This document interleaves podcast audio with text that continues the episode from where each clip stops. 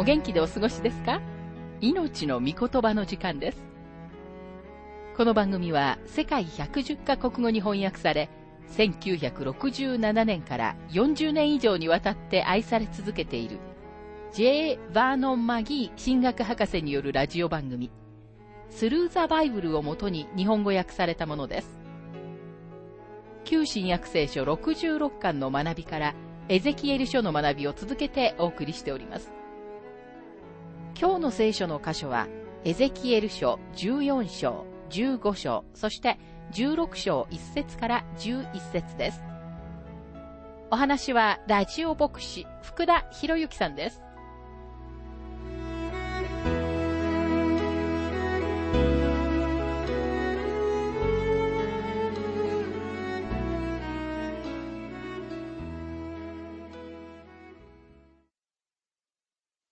エゼキエル書14章の学びに入りますが、14章は2つの大きな部分に分けられています。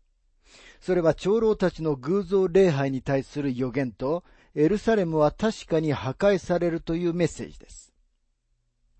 主はこの章でも続けて、なぜご自分がエルサレムをあのように裁かれたかということを説明しておられます。ここで示されている原則は、今日の私たちにも適用することができます。神様は今も国々を裁かれるのです。エゼキエルはイスラエルの長老たちが悔い改めるようにと彼らを呼び集めます。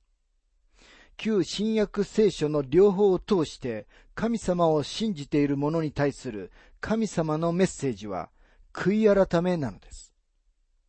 悔い改めて神様に立ち返りなさいというのが、ここでのエゼキエルのメッセージとなります。エゼキエル書14章の一節。イスラエルの長老たちの幾人かが来て、私の前に座った。長老たちがエゼキエルのところに来ましたが、彼らは何と経験ぶっていたことでしょうか。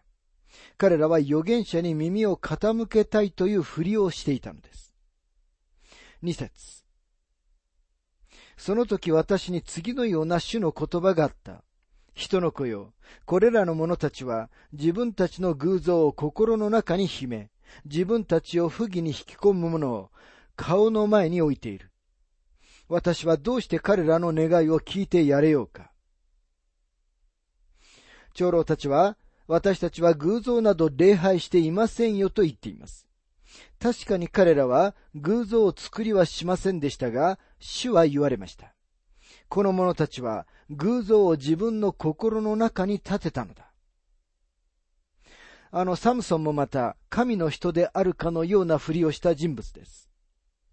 彼は罪をもてあそび続けながら、同時に神の人でありたいと願いました。今日教会の中でどれほどの人たちが罪をもてあそび続けながら自分はうまくやりようせると考えていることでしょうか彼らはうまくやりようせることなど決してないのです。神様の裁きは避けられません。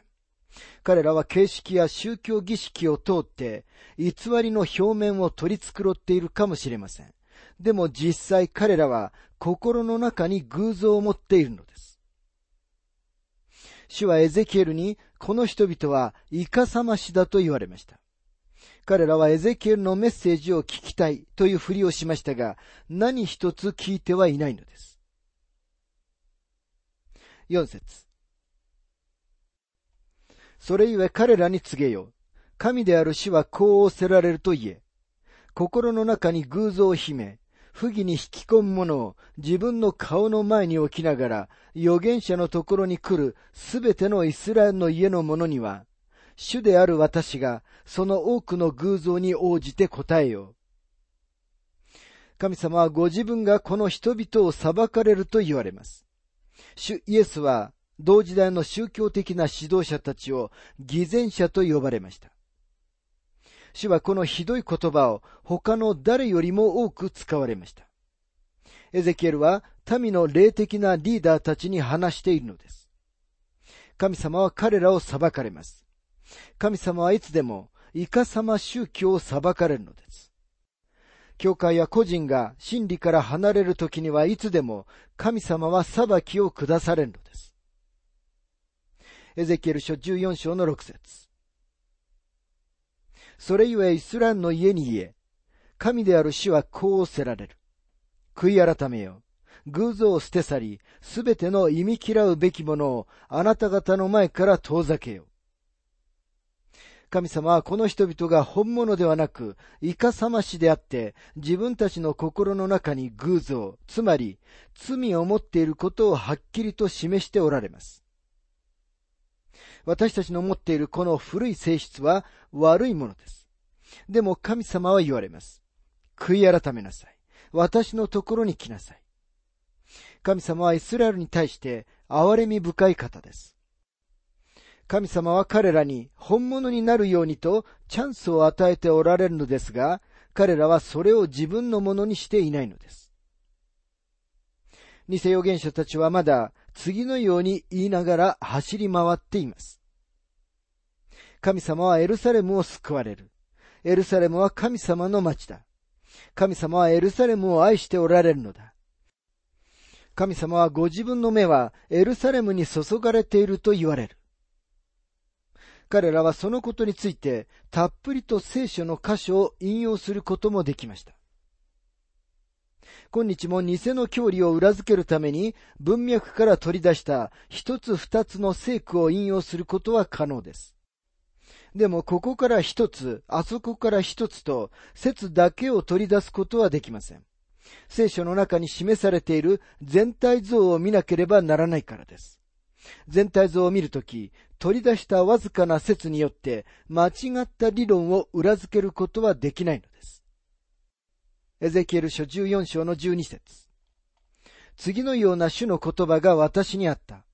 人の子よ、国が不信に不信を重ねて私に罪を犯し、そのため私がその国に手を伸ばし、そこのパンの蓄えをなくし、その国に飢饉を送り、人間や獣をそこから立ち滅ぼすなら。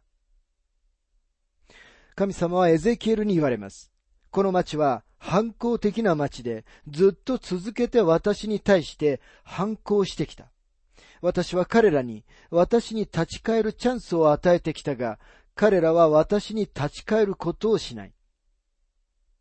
神様はご自分の言っておられることに関して本気です。裁きは避けることはできません。神様がどれだけ真剣でおられるかに耳を傾けてください。エゼキエル書14章の14節たとえそこにノアとダニエルとヨブのこれら三人の者がいても、彼らは自分たちの義によって自分たちの命を救い出すだけだ。神である主の蜜げ。もしノアがエルサレムの町の中にいても、彼らはノアに耳を貸さないだろうと主は言われます。ノアがこの民にとってどれほどの警告になったか想像してみてください。ノアの時代の人々は彼に耳を貸しませんでした。そしてたとえノアがそこにいたとしても、エルサレムは彼に耳を貸すことはなかったのです。もし今日私たちの間にノアがいたなら、誰が彼の言うことを信じるでしょうか人々は彼を頭の固い時代遅れの人物と呼ぶと思います。イスラエルの民はノアにもダニエルにも耳を貸すことはなかったはずです。でもネブカデネザルはダニエルに耳を傾けました。ダニエルにとってネブカデネザルが彼に耳を傾けたということは何という素晴らしいことでしょうか。世界最初の偉大な支配者、ネブカデネザルの宮廷にはダニエルがいます。バビロニア人たちはダニエルを知っていました。そして彼らはダニエルが神の人であることを知っていたのです。ところが主はイスラエル人たちがノアにも、ダニエルにも、ヨブにも耳を貸すことはなかっただろうと言っておられるのです。エゼキエル書14章の17節あるいは私がその地に剣を送り、剣よ、この地を生き巡れと言って、人間や獣をそこから立ち滅ぼすとき、神様はこの地に剣をもたらすつもりであると言われます。神様は、ネブカデネザルがこの地に入ることを許可され、ネブカデネザルはこの地を破壊するのです。エゼキエル書14章の20節たとえそこにノアとダニエルとヨブがいても、私は生きている。神である主の蜜げ。彼らは決して息子も娘も救い出すことができない。彼らは自分たちの義によって自分たちの命を救い出すだけだ。彼らは自分たちの義によって自分たちの命を救い出すだけだと書かれていますが、ダニエルは二つの帝国を救いましたが、もし彼がこの町にいたとしても、ダニエルはエルサレムの人々を助けることはできなかったはずです。だからこそ、神様はダニエルをエルサレムの町から連れ出されたのです。神様の民は彼に耳を傾けませんでしたが、バビロンの異教の王はダニエルに耳を傾け、彼を総理大臣にしました。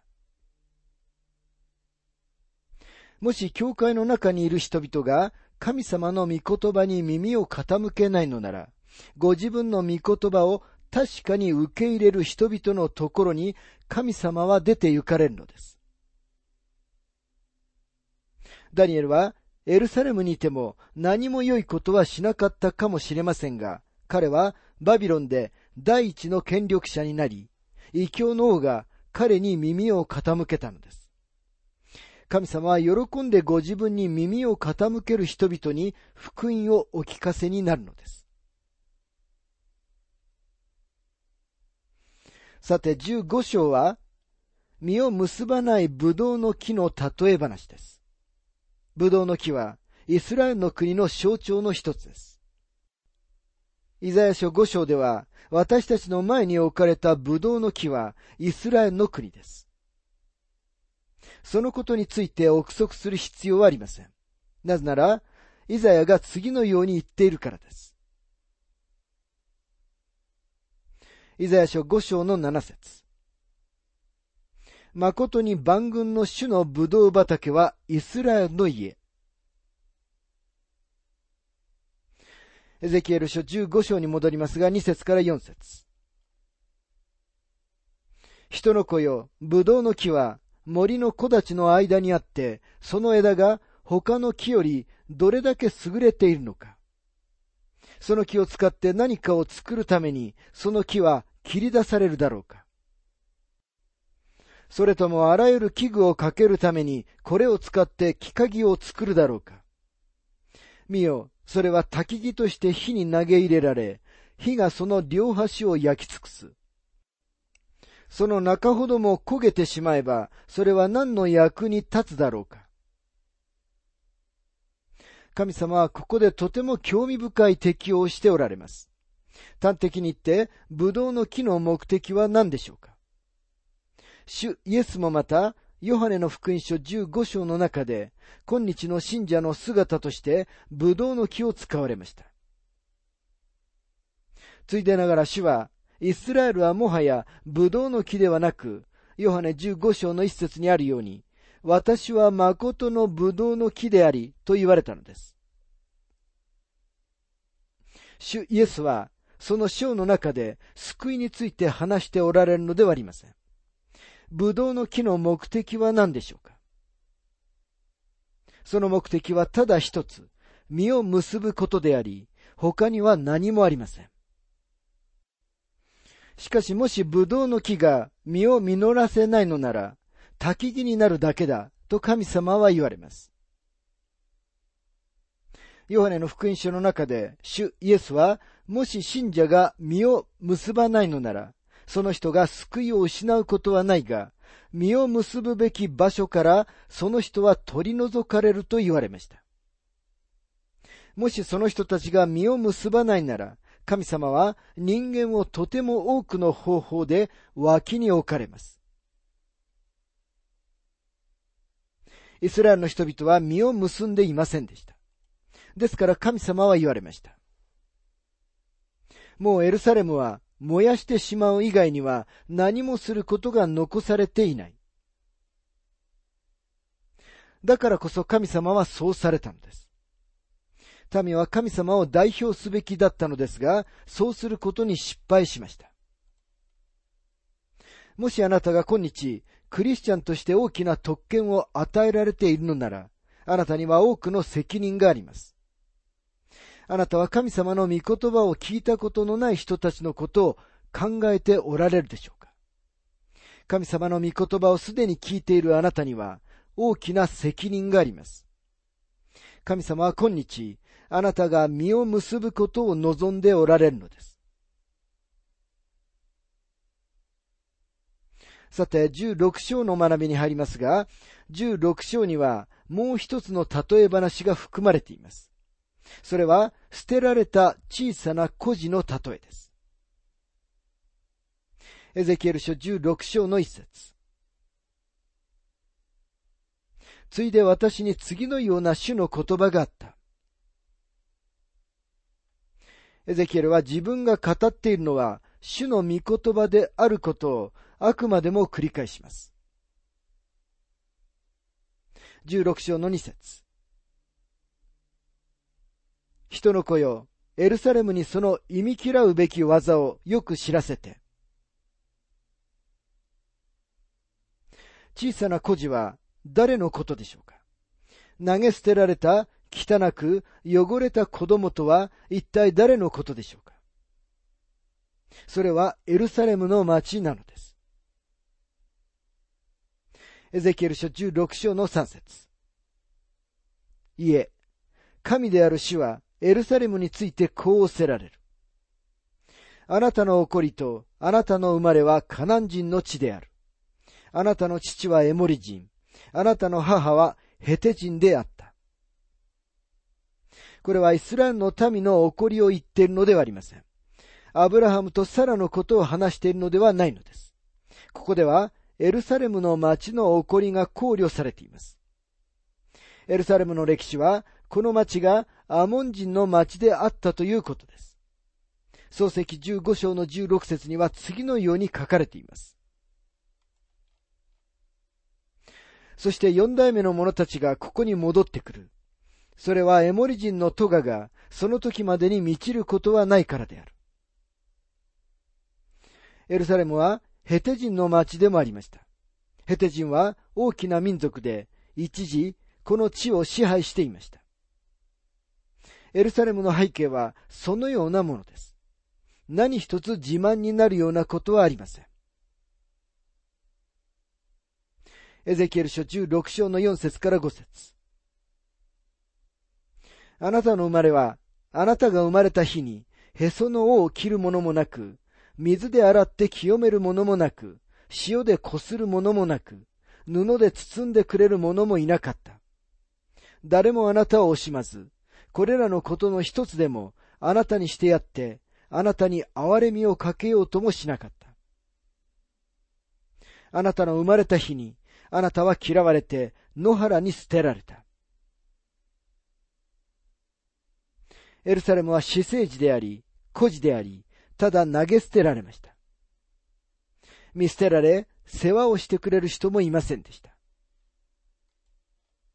6節から8節私があなたのそばを通りかかったとき、あなたが自分の血の中でもがいているのを見て、血に染まっているあなたに、生きよと言い、血に染まっているあなたに、繰り返して生きよと言った。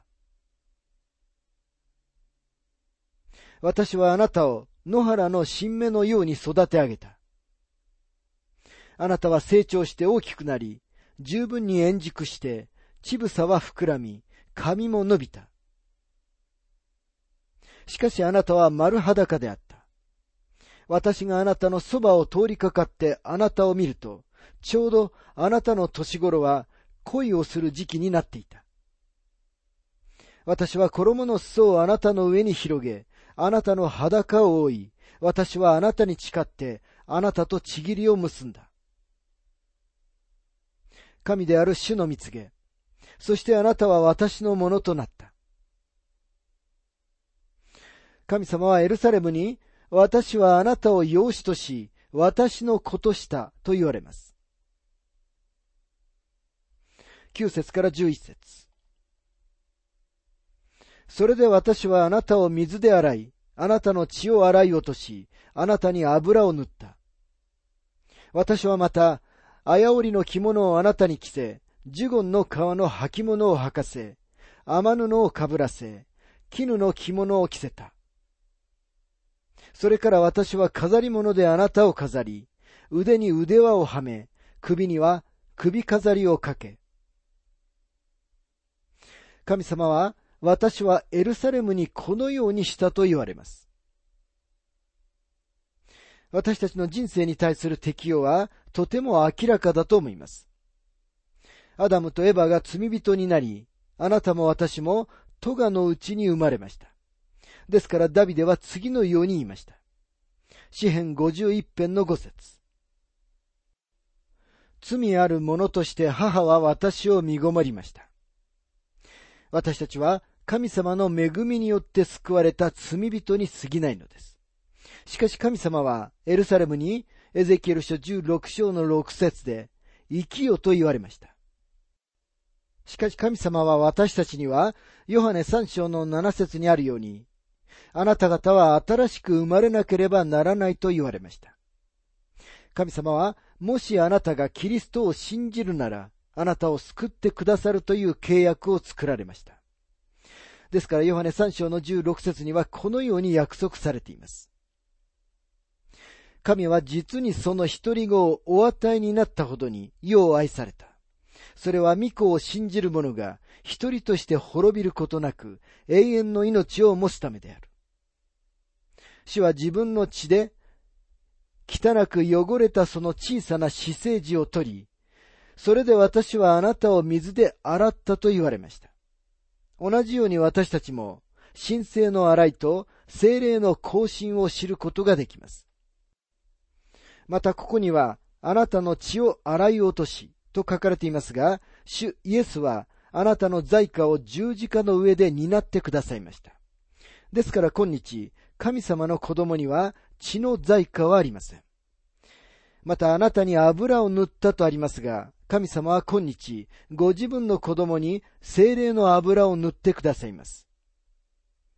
私はまた、天布をかぶらせとありますが、私たちは神様の見舞いに立つことができるために、キリストの義を被ることができるのです。この町に何が起こったのでしょうか神様はこの町が美しい若い女性に育ったとき、彼女は売春をしたと言われます。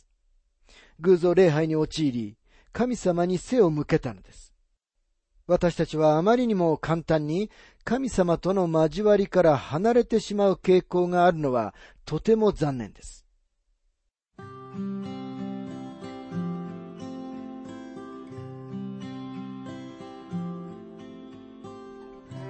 命の御言葉お楽しみいただけましたでしょうか？今回は、ブドウの木の幻というテーマで、エゼキエル書14章15章、そして16章1節から11節をお届けしました。お話はラジオ牧師福田博之さんでした。なお、番組ではあなたからのご意見、ご感想、また聖書に関するご質問をお待ちしております。